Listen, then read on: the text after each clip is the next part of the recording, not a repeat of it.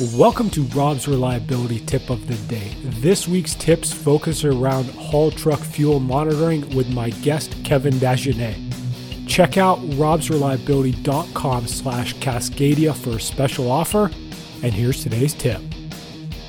Uh, but then, you know, in terms of specifically of culture, you know, really you have to have a mind that, that sees the value in, in data and is actually prepared to um, to, to leverage that data to their benefit. So, you know, the, the, the one kind of claim you might hear if you're if you're in a job like mine is is you know I've heard it said no one gets taller by being measured, and of course that's true.